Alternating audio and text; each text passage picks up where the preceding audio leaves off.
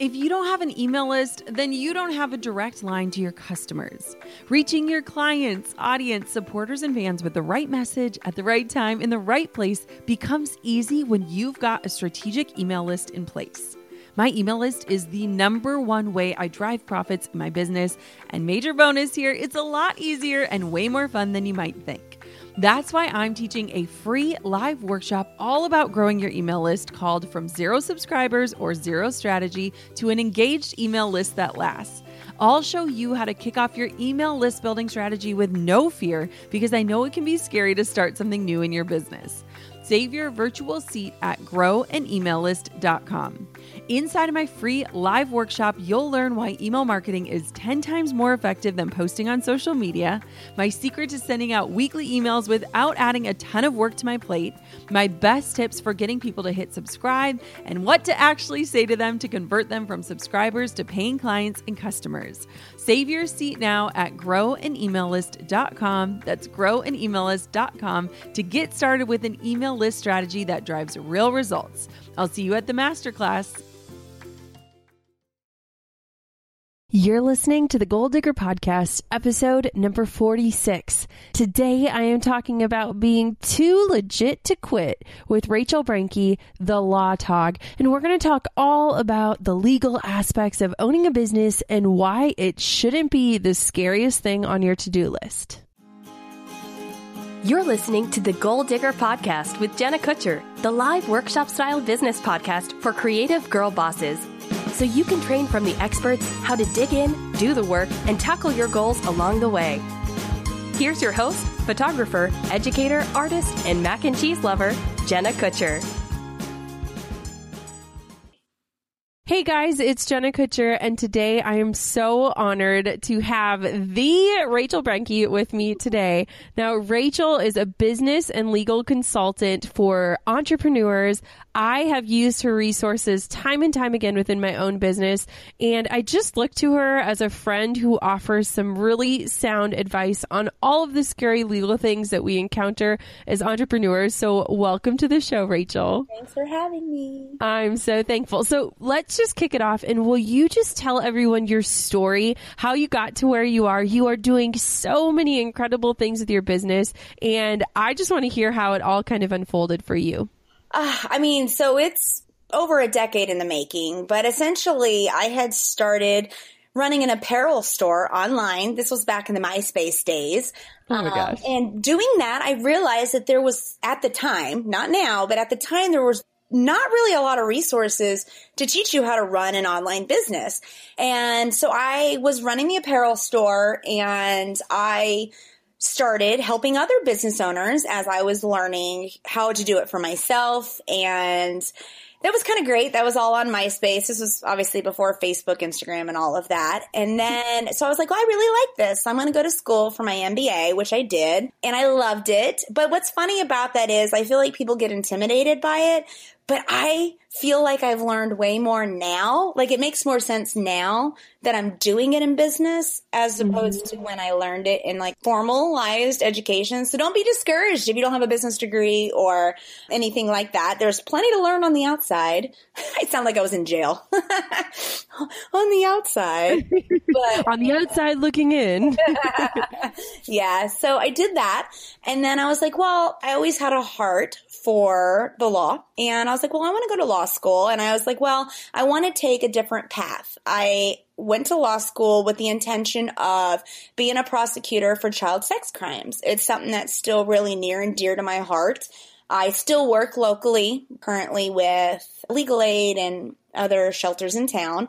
But through law school, I was getting a lot of questions about photography because at that point I had also started taking photography for pay. I had been doing it for a while on my own, but I really decided to start developing it as a business to help sustain and support the family during law school because it's quite expensive. And so essentially within those three years, I was getting really deep into the photography industry on the business side and people were asking me all these questions and by the time that I graduated, it's basically took my MBA, my law degree, and my photography business, and they all had a baby, and that is the LawTog. And that's pretty much what I do now. I'm a practicing attorney in Texas and Virginia, as well as I could go before the Supreme Court of the United States if I ever needed to. Oh my gosh. Yeah, I, I hope you never need to to. that is incredible. And I think what's so awesome is that I feel like so many creatives have so many different passions and we're so multi passionate people. And the way that you've combined your skills and the God given gifts that you have along with your education, it's truly inspiring because I feel like you saw a need and you filled it. And I think a lot of times that takes a lot of guts. What was that like when you were like, I think I can make a go at it this and not, I mean, I don't know anyone else that was doing it. I'm sure at that time, even now, what was that like? It was a heart led thing. It really was. I mean, I was on a one track. I wanted to be like Olivia Benson off of SVU. I wanted to fight the bad guy, you know? and I was, thought I was going to do that in a courtroom. And it really was kind of a combination. My husband was active duty army at the time, in and out to deployments. We had multiple kids during law school. And I finally just was like, I have the heart. All these people are asking me for help and they need my help and they're wanting to be with their families, you know, and not work for someone else. And on the flip side, as we were moving and my family needed me, so I'm like, it'd be stupid for me to put this passion for prosecution above where everything else I feel like has just been laid out for me that I could mm-hmm. still be on the ground to impact families. Cause when you go into law school, people kind of have this idea you're either going to come out, you're going to work public service or you're going to work in a private law firm. Like those are kind of the two paths they tell you to take. And I was like, I don't really fit into either of those. So even though I had the mm-hmm. heart for one, I wasn't sure how I fit. And I struggled a lot with this. And I think one of this is one of my biggest recommendations for creatives listening is that we kind of have an edge up on a lot of other entrepreneurs because we have such passion and heart. Follow that. Like our mm-hmm. gut, I feel like is like the way to follow. And I just, if I had followed mind over heart at the time, I wouldn't be where I'm at. And I say all that to say that I feel like I'm still helping the children. This is going to sound so commercial, but No, I'm ready. I like that.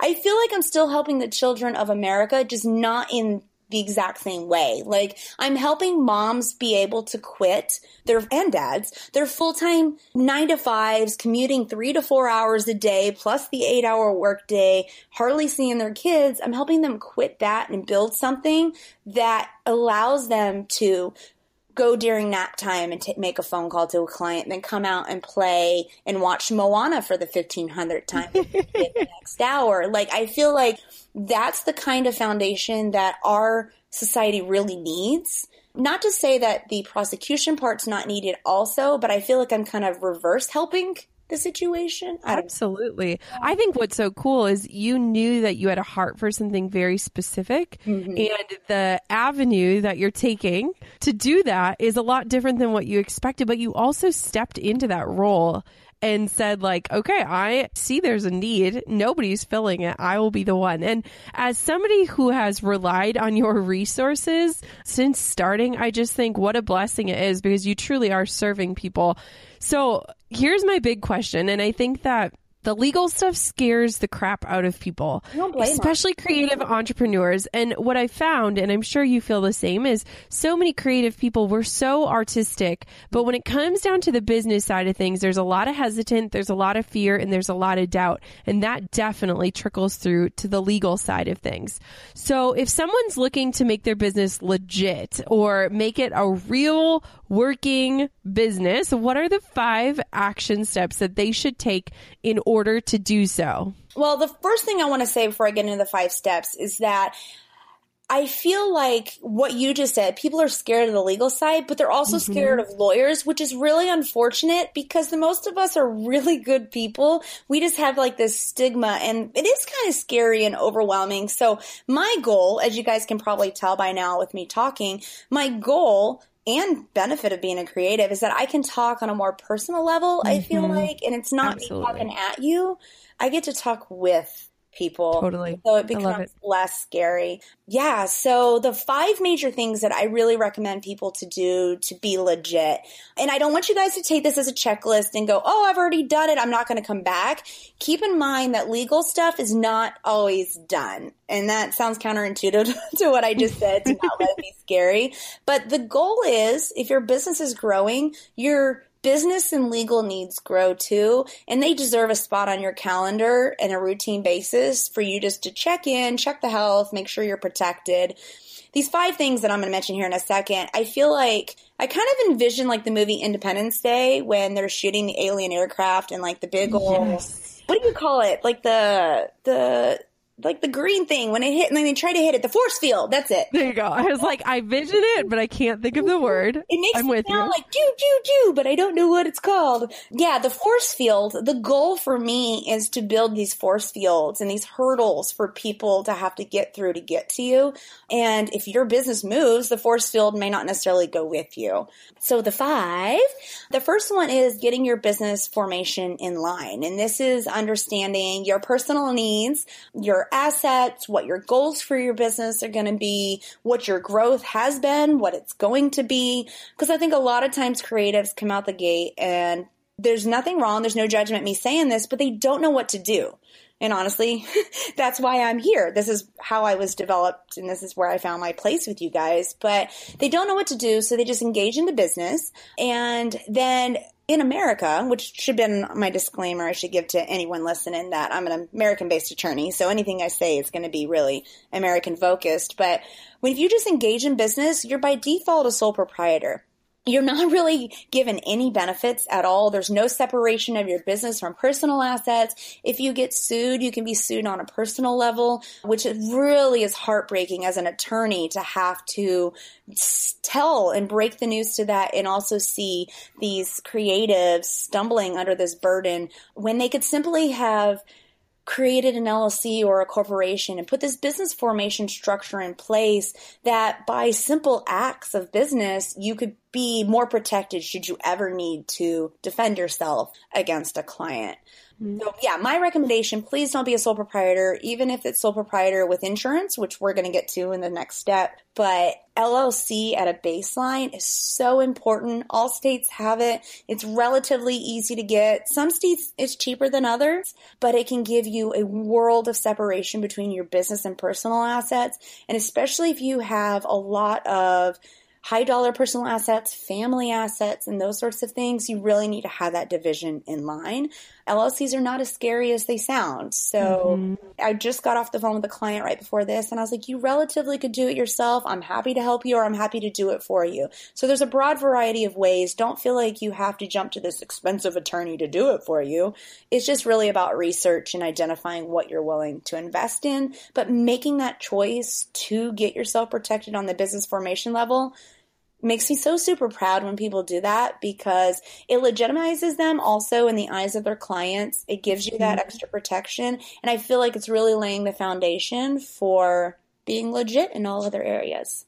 Absolutely. So the second one is have like the proper insurance in place. The main insurances that a lot of creatives look at is liability insurance, your equipment insurance. A lot of people unfortunately fall into the trap that, oh, my equipment will be covered by my homeowner's insurance. and the unfortunate is I have yet to see, of course, someone's probably going to email and say, oh, covered. but I have yet to see a homeowner's insurance policy that will cover business equipment if they find that it has been used in business Yep. which is really unfortunate. So it could be something that happens to your house. It's not even if you're out on a shoot or doing an event for somebody. It could merely be in your house and it floods or fire or something and it won't get covered. And that's unfortunate when you guys are investing a lot of hard earned money into the business.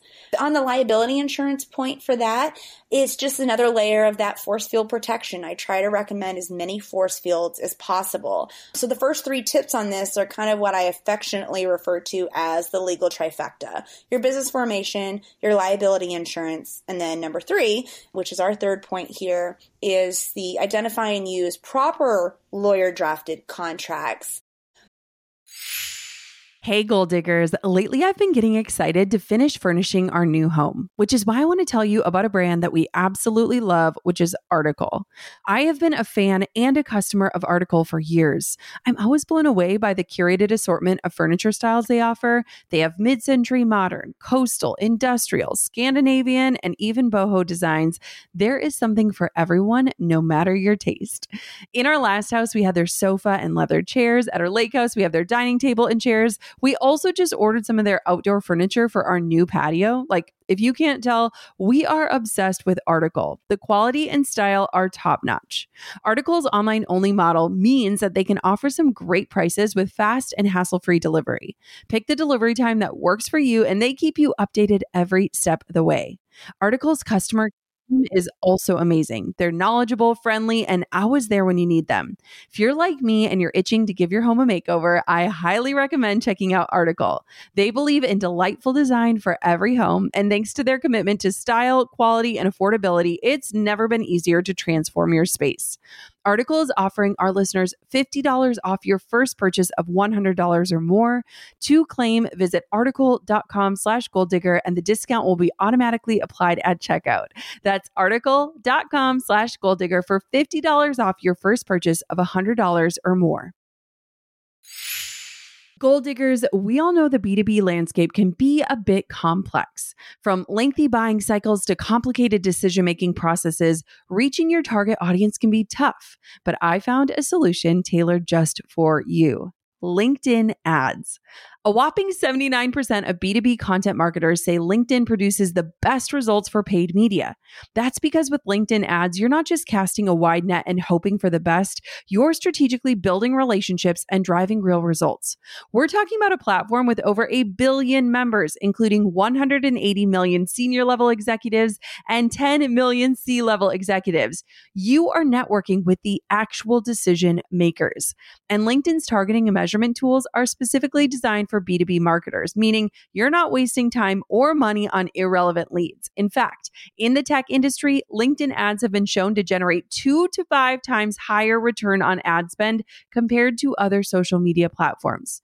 Using LinkedIn ads allows you to stay ahead of the curve when it comes to industry trends and developments, whether it's finding the perfect partner for a collaboration or uncovering new opportunities for growth. LinkedIn can be your secret weapon. Make B2B marketing everything it can be and get a $100 credit on your next campaign. Go to linkedin.com slash goal to claim your credit. That's linkedin.com slash goal. Terms and conditions apply.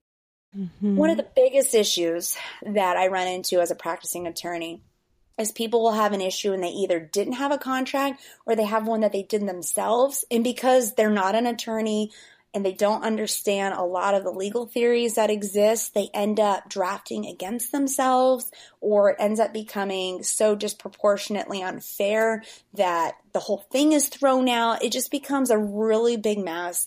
And my heart breaks when I have to work with people like this because really, this is going to sound weird, but the only people that win in those situations are the lawyers. Mm-hmm. And I, that's why I prefer to be a transactional attorney and not a litigation because I want to get you guys prepared and protected as opposed to playing cleanup on aisle four. In contracts is where cleanup is always very expensive and very dangerous. But other than that, I mean, besides the legal stuff, contracts set a legitimacy with your clients, just like the formation does. They set expectations. I mean, they're protection for both, and it builds buyer confidence into the clients as well by having them in place. Absolutely. Absolutely. And, I, think, think that's, that's, one, one of the problems, problems when, it, when comes, it comes to contracts. I think that a lot of people get really worried about what a contract needs to look like and so they get scared by the legal jargon. But the truth is is that contracts really are setting expectations. They're really helping to let your clients know this is what is going to happen. This is how I'm protected. This is how you're protected. And at the end of the day, it's probably the best way that you can get mm-hmm. your stuff in order. Mm-hmm. You know, and the, the unfortunate thing is that there's also all these myths and misinformation out there that they have to be plain language or clients aren't going to understand it or they have to be these long legalese in order to be enforceable and it's not i mean it really boils down to your business. I mean, all of this kind of roots back to what your business is, what your business plan that you plan to implement is, and how you approach your clients. Because if you get the pushback that a contract is too legalese, it's better to have the legalese and be protected because then all you need is for you, the creative, to be able to plain language explain it to a client, which you should be doing anyway. So mm-hmm. it's not really putting an extra burden on the creative. I think the disconnect is a lot of times they're scared because they don't understand what's included, and that's okay. Just ask. And that's also why having a lawyer is beneficial, other than the obvious reasons. But then you have someone that you can always go to and say, hey, how do I explain this? Or the client asked this. Or worst case, should something bad arise out of that contract, you also have recourse. So if you do end up getting sued for whatever reason, it's unfortunate, but humans are humans. If you end up getting sued and the contract doesn't help you, or maybe there was some kind of malpractice, if you wrote it yourself, you have no recourse. The buck stops there, literally, with your wallet.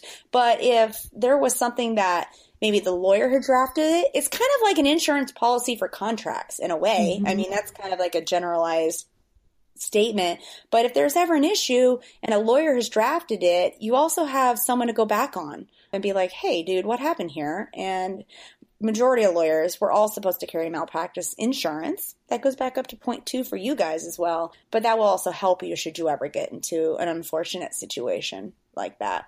So, step number four is protecting your intellectual property. We could do an entire podcast on this one. so, I'll just give, like, in a nutshell, it's really important, especially if you're working with assistants, second shooters, editors, or just having your stuff on the web in general. It's knowing what is copyrighted, what can be trademarked, how those work, how you can defend them when you need to, because copyright infringement is probably number one of what we deal with on the legal side. It's unfortunate. Mm-hmm. It's just the nature of technology, not justifying it, but it just means that it's going to happen more and more. People are accessible to your intellectual property, so they think they can use it. And by knowing your rights and what you have to defend and what you should do is really important. So, digging into understanding how copyrights and trademarks work will definitely help you to be even more legit, especially should you ever need to enforce those against somebody. Like on trademark, you don't necessarily, well, it's generally you don't have trademark protection. There's some common law stuff, but in the general sense, you would have had to take a step for registration. But if you haven't done that, it's a really weak argument. However, on the copyright side, for like your images and logos and so forth, you have that at creation. But if you don't take the step to register it, then you fall into the bucket of without registration, the only thing I can sue someone for and I and I don't necessarily mean sue. Like I'm not thinking we're staying in a courtroom suing, but mm-hmm. if the only thing I can go after somebody for is actual damages. Like I have to prove that they either like got business out of it or they caused damages to my business. Whereas if you had known to take the steps to register your image or text or whatever that property is, you automatically are provided the opportunity to get statutorily identified damages. And so it's just, I know that's a lot of information, like I just kind of regurgitated out for y'all right there, but I just want you to know that you should dig into finding out your copyright rights and responsibilities and your trademark rights and responsibilities and how it applies to what you're creating in your business because that is what brings home the money, honey. It's mm-hmm. not your adorable smile and anything else. Your property is what most of you are probably selling. Absolutely.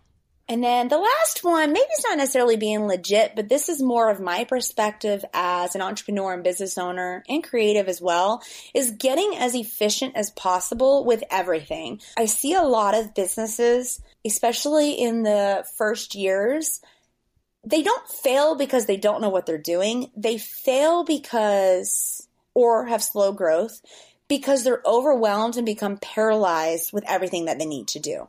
I completely recognize that my topic and the four steps that I have just identified for you guys can be extremely overwhelming. This is why I strongly recommend putting as much efficiency measures into place, setting onto your calendar routine evaluations of your contracts, of the questions that your clients or customers are having repeatedly? Are you going to be able to update your frequently asked questions page or your email template or your contract to reflect mm-hmm. those? Anything you can do to reduce the amount of time that your hand having to say the exact same things over and over or do the exact same processes over and over, you should be doing.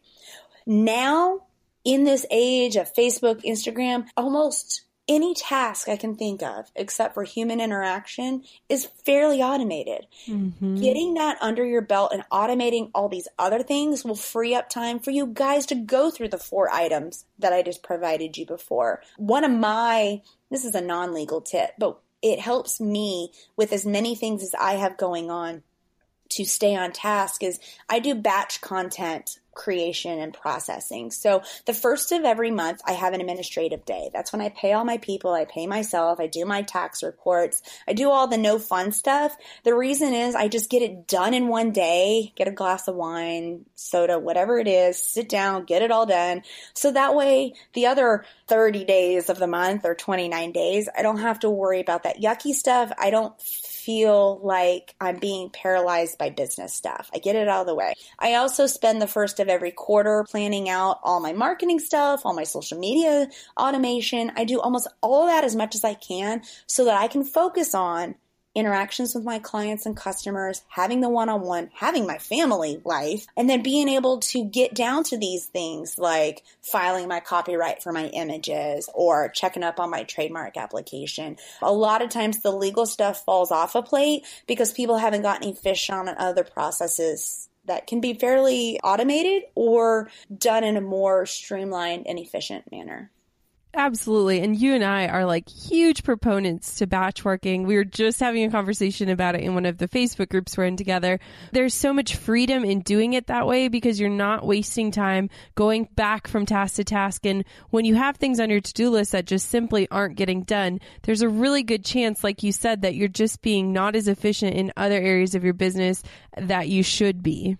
Mm-hmm. Well, you know, and that's the thing is I'm pretty methodical. This is where the business side of me comes in. And I find that people that are pure creatives, I'm kind of in the middle, but I find people that are pure creatives struggle with this. So I really recommend you taking a day and like taking a piece of paper and tracking every single thing that you do and be honest and write down what tasks you do, including your surfing of Snapchat or looking at cat videos on Facebook, but identify where your time is going, it's like dieting. You wonder, you're like, oh, I'm eating well, but you're not logging everything. You're like, but I'm not losing weight. What's going on here?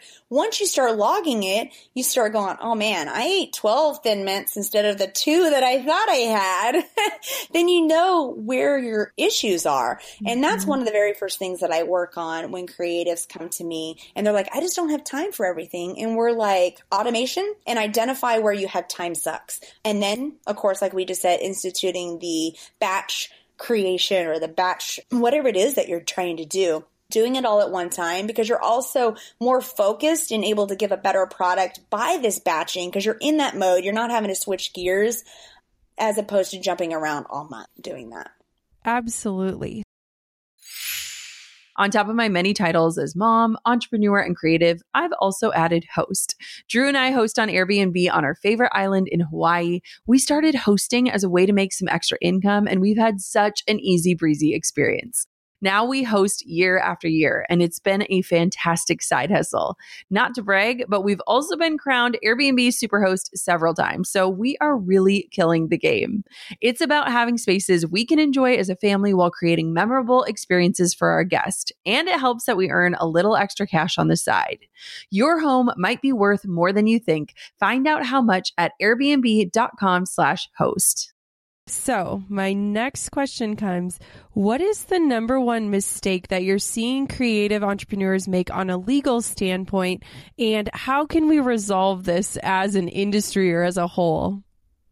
Yeah, so I kind of touched on this. I jumped ahead a little bit, but one of the major there's two major problems. One is not protecting your intellectual property until it's too late. A lot oftentimes, you can't retroactively try to protect yourself or protect your intellectual property. But the same thing goes for the number two, which is contracts. Um, a lot of people try to implement policies and procedures or ideas after the fact. And it's like, no, you can't do that. Like you can't put the cat back in the bag at that point. And I've kind of addressed this a little bit already, but people want to shove as much stuff as they can into a contract. And there's great danger in that because you can end up having redundancies. You can have conflicting information. There's stuff that's just plain out invalid. It can be disproportionately unfair towards you and you may not even realize it. And I'm not saying all contracts have to be like 50 50 fair. Every state kind of varies on their perspective on that, but you can have something that's so disproportionately unfair that you're also doing yourself a disservice. Maybe not on a legal side, but from a business standpoint with your clients. So, I mean, that's one end of the spectrum. You have the people that get in these Facebook groups and they see all these scary things that are happening to everyone else. And so they try to stick as much as they can into a contract. And then on the other end of the spectrum, we have people that don't even have one or it's a really bad one and there's no protection on either end. It's kind of, it, there is a mm-hmm. dance. And you know, what's kind of funny is that you wouldn't really consider a lawyer a creative, but there is an art form to drafting contracts. So I totally love, like, I can combine my love for everything together, but because it's a balance and it's strategy and it's, also keeping in mind what is this client going to ask this person? Like what are they going to how are they going to push back on this? Or are they going to love this? How does this benefit? And a lot of times entrepreneurs try to do one of these two things and it all culminates into this one mistake of just not having a proper contract in place Absolutely. I think that is something that I see come up in so many of my education groups. And I also think too that people aren't necessarily seeking advice in the right spot. So if somebody's listening and they're wondering, well, where in goodness name do I get support in making sure my contract is good in actually establishing a contract if they don't have one yet? Where would you recommend people go to get that insight? Well, of course, I have the shameless plug for the LawTog. Absolutely. Uh, we have, of course, we have photographer and non we have a non-photographer section in there and it's related for creatives and such. That really is for me a baseline for people to go and get information. Those things are created from the perspective of a business owner, a creative slash photographer, and a lawyer and of course a mom as well. And so everything that I have included in there works with all of those. I strongly suggest that people take that though to a local lawyer because there are little specific nuances across state lines. That is really where people start getting tripped up and where I truly believe this. And I'm not saying this as a lawyer. I'm saying this as a small business owner that that is where lawyers are worth their weight in gold. If you can find a good one who will sparse through all of the local laws and break it right down for you and bring it to you, the accuracy and the efficiency and the convenience of being able to essentially outsource someone else to do that, as well as that insurance policy that I talked about before. It's basically you have insurance so that if you're advised by somebody and it's incorrect, you have some recourse. That's where I really do think that local lawyers are worth their weight. The thing about it is, though, and that I caution, and I'm not trying to bash my kind, my lawyer species, but not all of them most of them have not been creatives or photographers or logo designers or event planner, whatever it is that you do that you're listening. Majority of them probably have not run a business, let alone a creative business. So while going to a local attorney is the best course of action, it may not be the most comprehensive in mm-hmm. the sense that they may not think of little things to put in there that will help protect you and set expectations with the clients. So that's really where the LawTog kind of comes in. We're able to provide that bridge between not having anything and then being able to take to a local attorney. One of the things that we do offer over there, because it's myself and a couple other attorneys that work with me, we volunteer to get on phones with local attorneys. We don't get paid for this. This is just something to give back to the creative industry, but we will get on the phone with your local attorney because they may not have a clue how to run a wedding event planning business. And we're more than happy to get on there and kind of discuss the industry standards that we've learned through being in the groups and being in the industry and offer some insight. We're not legally advising in that point. They can take that information and apply it, you know, best for your state law. But we do offer that service. We don't make money for it. We can't pass legally, we can't do it. And then I just, it's too much. I'd rather just use this as a way to give back. That's amazing. I think too, your heart is something that I just truly value. And one of the things that I've really learned over the years as an entrepreneur is I used to be honestly really afraid of all the legal stuff. You know, there's just so many hoops that you feel like you have to jump through. And a lot of times it's all new territory for us. And what I've learned is exactly what you said. It also gives you confidence. It mm. sets expectations. It makes you feel legit. It protects you. It protects your clients. And there's so much goodness in it. And I think that, like you said, there's this weird stigma that you are trying to remove and it's really working. And what has been really cool, especially as we've grown our team and stuff, we've relied heavily on your contracts for associate photographers and things like that because we understand like while your relationship is good, that is when you should be hashing these things out, not when it needs to be fixed, right? That's when relationships break down. I always say there's never an issue till there's an issue. And mm-hmm. then oftentimes it's too late at that point, you know. But one thing I do want to say here is I don't want to scare everyone to be like, oh my God, I have all this legal stuff I got to go do. Keep in mind, you get this stuff in place to protect yourself. Like, mm-hmm. we're not here to necessarily use it to beat our customers or our clients over the head with. We're not, it's there if we need to enforce it. It's there to set the expectations, to give you that confidence. But I still circle back to like what you said, relationships. And for me to be able, especially with like associate shooters and assistants and so forth, once they come on board, I want them to become my friend and my family. It's mm-hmm. harder to three years down the road have to have a really unhappy, weird discussion with them. Whereas if I just put that all formalized up front, everything was already set, it's already been said, and it allows this piece of paper really get to be the enforcer of things well I still get to be the friend. Yeah, you got to be a boss sometimes, but I still get to be the friend or the service provider to the client and allow that contract or this legal tool set the tone and set the the legal requirements really because it helps to like you said, relationships, it helps to preserve and maintain that relationship. It's not always going to happen. You know, issues come up. You're not people are people. You're not going to end up coming unscathed out of all situations. But I feel like by having all of this, especially contracts into place, you're going to be way further ahead and you're going to then have something else. It's like this inanimate thing, really, that can control this no fun part of business for you while you get to focus on relationships and serving. Absolutely. What kind of things do you suggest having contracts for? Because I know a lot of times people can have one part of their business be really stable and have the workflow in place for contracts. But what are things that people might be not necessarily thinking of when they're thinking of contracts within their business that they should probably have them for? One of the biggest things. It's funny. It's almost like I fed you to give me all these questions. I didn't. I know, I know. These are like the most recent type of things that we've been dealing with in the firm. But another one has been when it comes to intellectual property. It's all about like when you have people that are working for you as independent contractors or employees. It's not as simple as me looking at you and saying, Hey, Jenna, you're an independent contractor for me. Because mm-hmm. if I mm-hmm. end up treating you like an employee, even though we agreed that you were an independent contractor, you may be found to be an employee. Well, how does that implicate intellectual property if you're creating stuff for me, if you're shooting for me or blogging for me? By default, an independent contractor in their status retains the copyright rights and ownership to whatever that intellectual property that they created. Now, it can't be transferred if you're an independent contractor without some agreement. And obviously written is the best. Like that's going to be way better argument if I'm your attorney to say, Hey, mm-hmm. here it is in writing.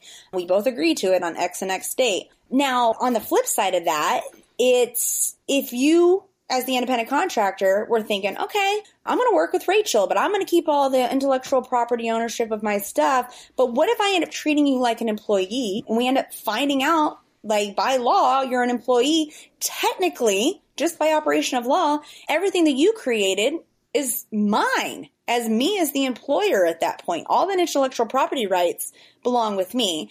I see this most often when you have people who are maybe social media managers for you mm-hmm. and they're mm-hmm. creating content, blog post writers, second shooters if you're a photographer. Those are the biggest ones that I've been working with lately. And it, it's just unfortunate because they think that since industry standard is that you have a second shooter who is an independent contractor, and you're like, oh, well, I hired them and I'm the hired photographer for the business, so it's my image. Well, it's really not yours. If your second shooter took it, generally speaking, that it's really that second shooters. And it, just becomes this complication. And then you end up having, like you said, these internal struggles that really you could eliminate from the very front. I think those are the things that ultimately add the most stress to entrepreneurs is when you think something and it's not actually so. And when I think of the things that have kept me up at night as an entrepreneur, it's usually things that fall under these categories where you're making assumptions and they're not correct.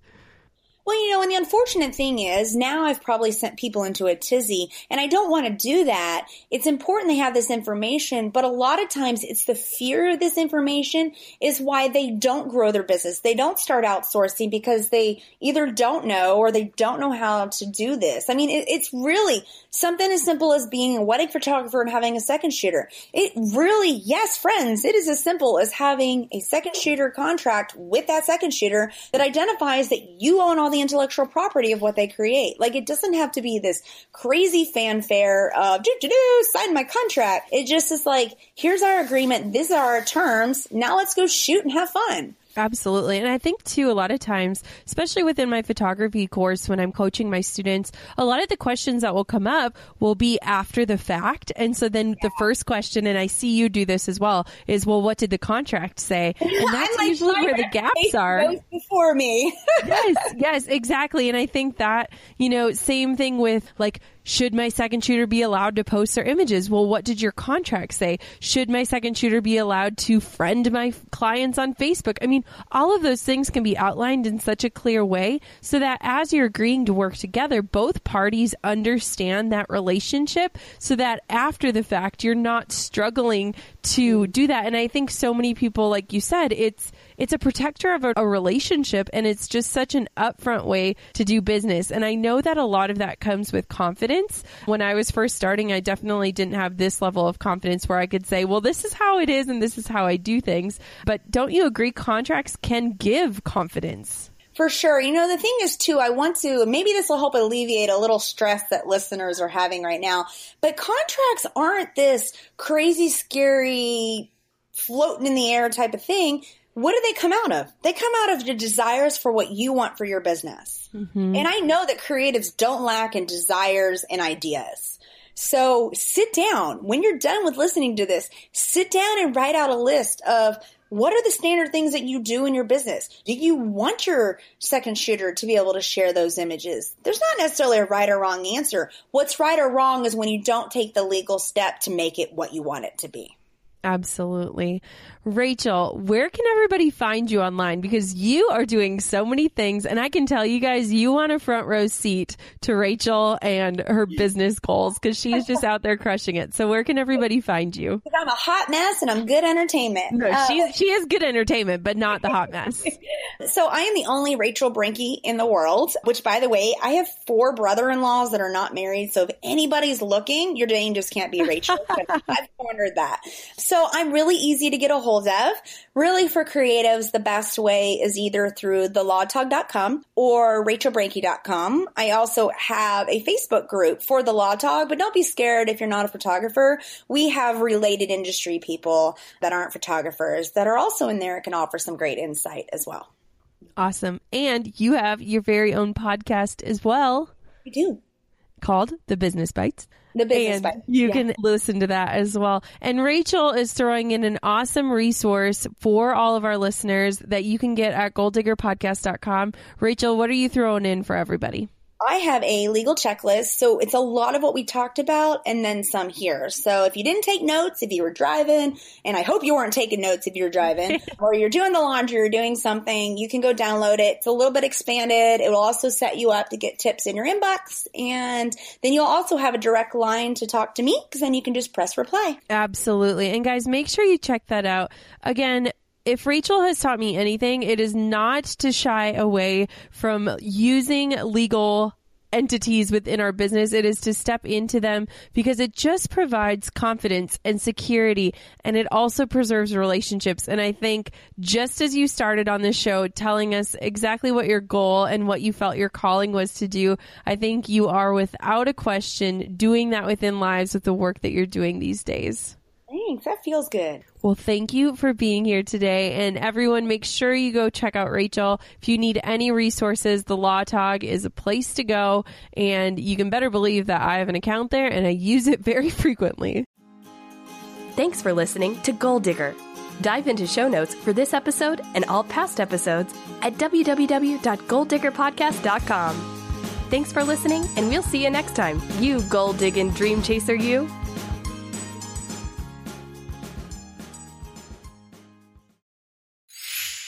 Hey, gold diggers. Lately, I've been getting excited to finish furnishing our new home, which is why I want to tell you about a brand that we absolutely love, which is Article. I have been a fan and a customer of Article for years. I'm always blown away by the curated assortment of furniture styles they offer. They have mid century modern, coastal, industrial, Scandinavian, and even boho designs. There is something for everyone, no matter your taste.